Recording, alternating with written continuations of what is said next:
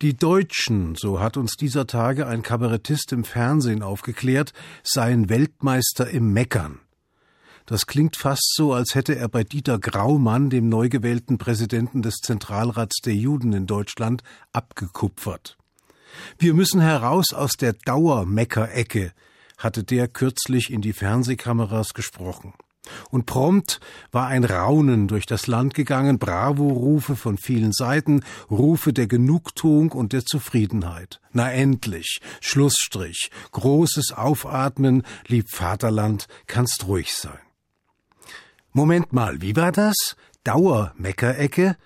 Was meint er denn damit? Doch nicht etwa die Redner, die bei Gedenkfeiern zum 9. November oder zum 27. Januar vor einem weniger werdenden Publikum die Erinnerung an die brennenden Synagogen oder die Befreiung der Konzentrationslager einfordern? So wie Dieter Graumann, wenn er in der Frankfurter Paulskirche spricht? Sage keiner, wir Juden seien nicht pluralistisch. Der eine will uns aus der Meckerecke herausführen und darf sich dabei des Beifalls auch der falschen Seite sicher sein. Ein anderer, zum Beispiel sein Kollege Salomon Korn, sieht das ganz anders. In seinem Buch mit dem Titel Geteilte Erinnerung lässt er uns wissen, der Holocaust als Stütze zeitgenössischer jüdischer Identität sieht sich der Kritik ausgesetzt, eine negative Definition von Identität zu sein. Dieser Umstand bedeutet aber gleichzeitig eine Stärkung des Identitätswissens und des Gruppengedächtnisses auf jüdischer Seite. Die Einbindung dieses Identitätswissens in die Tradition jüdischen Erinnerns und Gedenkens ist Gewähr dafür, dass der nationalsozialistische Massenmord an den europäischen Juden im Gedächtnis auch kommender Generationen lebendig bewahrt werden wird. Immerhin, Salomon Korn sitzt Seite an Seite mit Dieter Graumann im Vorstand der jüdischen Gemeinde Frankfurt und im Präsidium des Zentralrats. So oder so, es gibt keinen grundsätzlichen Streit um die politische Ausrichtung, und es wird, denke ich, deshalb auch keinen Paradigmenwechsel geben und schon gar keine Zeitenwende. Zumindest nicht, nur weil ein neu gewählter Präsident ein Wort gebraucht hat, das so griffig war, dass es flugs in die Schlagzeilen befördert wurde. Knackige Formeln sind beliebt im Bereich der Medien. Was hat er denn nun gesagt, der neue Präsident?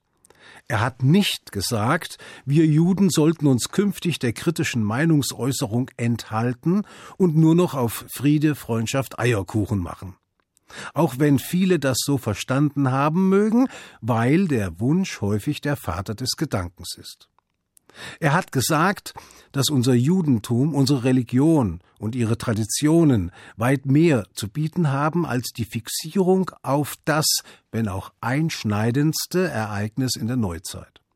Richtig. Wenn es um Identitätsstiftung geht, haben wir doch tatsächlich eine ganze Reihe von Beispielen zu bieten.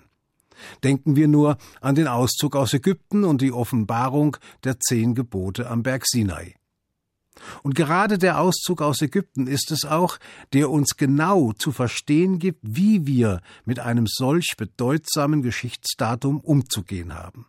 Jedes Jahr, wenn wir am Sederabend die Haggadah lesen, die Geschichte vom Auszug aus dem Sklavenhaus des Pharao, wird uns gesagt, wir sollten uns vorstellen, wir seien selbst aus Ägypten ausgezogen und in die Freiheit geführt worden.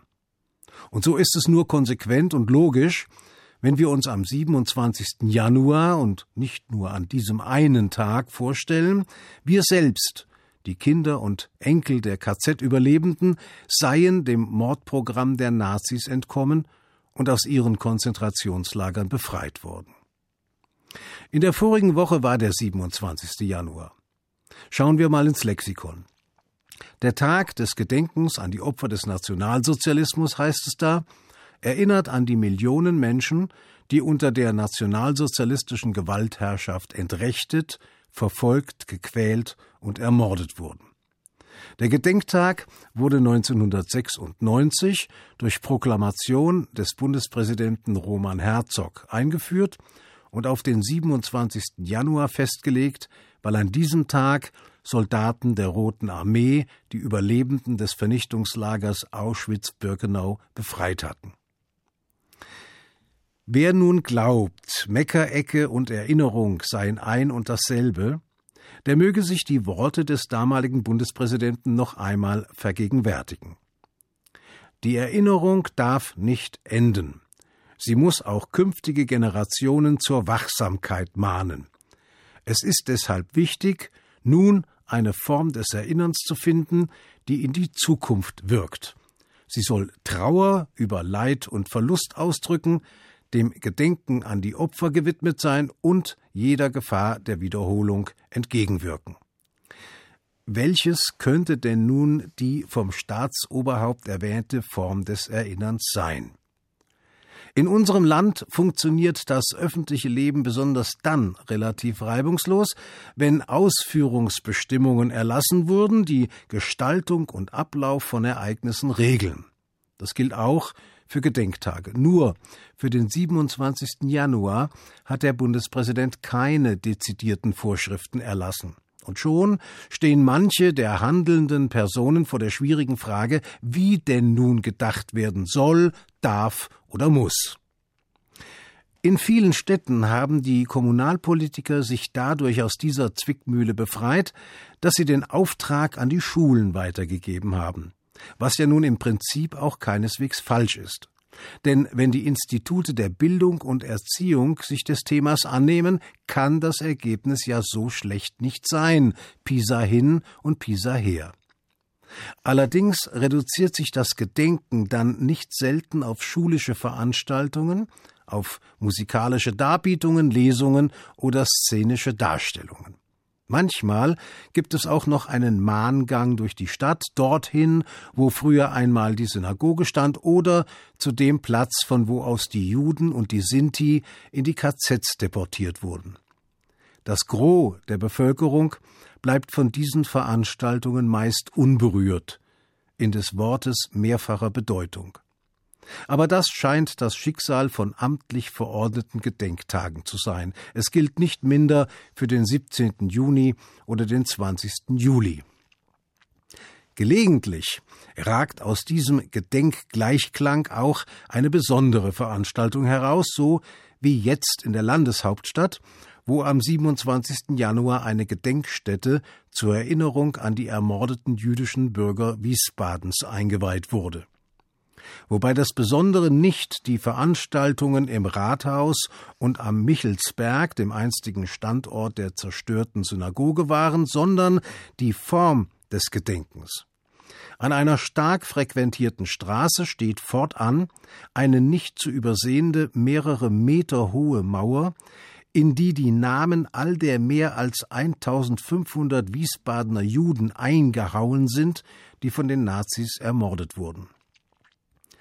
Es ist nicht das erste Mal, dass in einer Stadt namentlich an jene Bürger erinnert wird, die als artfremd oder minderrassig entrechtet, gequält und schließlich umgebracht wurden. Aber es ist jedes Mal wieder berührend, in welch unterschiedlicher und häufig gefühlvoller Form diese Erinnerung umgesetzt werden kann, immer geleitet von der Erkenntnis, dass ein Mensch erst dann vergessen ist, wenn sein Name vergessen ist.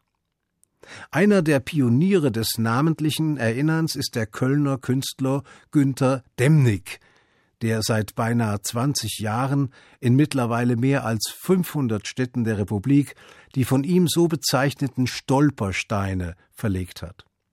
Diese etwa faustgroßen Quader, versehen mit einer Messingplatte, in die die Namen von Deportierten und Getöteten eingraviert sind, verlegt Demnig auf den Trottoirs vor den Häusern, in denen die Opfer einst gelebt haben. Was allerdings nicht immer die Zustimmung der politischen Gremien findet. Deshalb gibt es nicht wenige Städte, in denen man Demnig die Erlaubnis, seine Stolpersteine zu verlegen, verwehrt hat. Und schon wieder haben wir auf jüdischer Seite eine überraschend unterschiedliche Auffassung. Manchen Politikern kommt es gerade recht, dass sie sich bei ihrer Verweigerung des Stolpersteingedenkens auf Charlotte Knobloch, die frühere Präsidentin des Zentralrats, berufen können. Sie nämlich hatte die Idee mit den Stolpersteinen stets abgelehnt, weil sie die Namen der Mordopfer nicht mit Füßen treten wollte. Das will natürlich auch ihr Nachfolger Dieter Graumann nicht und kein jüdischer Mensch überhaupt. Trotzdem ist Graumann, anders als seine Vorgängerin, ein Befürworter der Stolpersteine. Formen, an die historische Wahrheit zu erinnern, sind ja durchaus unterschiedlich. Das kennen wir auch vom Gedenken an die Synagogen, die in der Pogromnacht vom November 1938 dem Erdboden gleichgemacht wurden. Oder der Erinnerung an solche Gotteshäuser, die dadurch erhalten geblieben sind, weil sie in die Hände verdienter Nazis übergingen, in deren Familienbesitz sie mitunter noch heute sind. Es ist nun mal nicht leicht, sich der eigenen Geschichte zu stellen, nicht für die Nachkommen der Täter und auch nicht für die Nachkommen der Opfer. Aber es ist ebenso wenig leicht, sich der eigenen Geschichte zu entziehen. Früher oder später holt sie einen doch ein. Ich wünsche Ihnen einen guten Schabbat, Shabbat Shalom.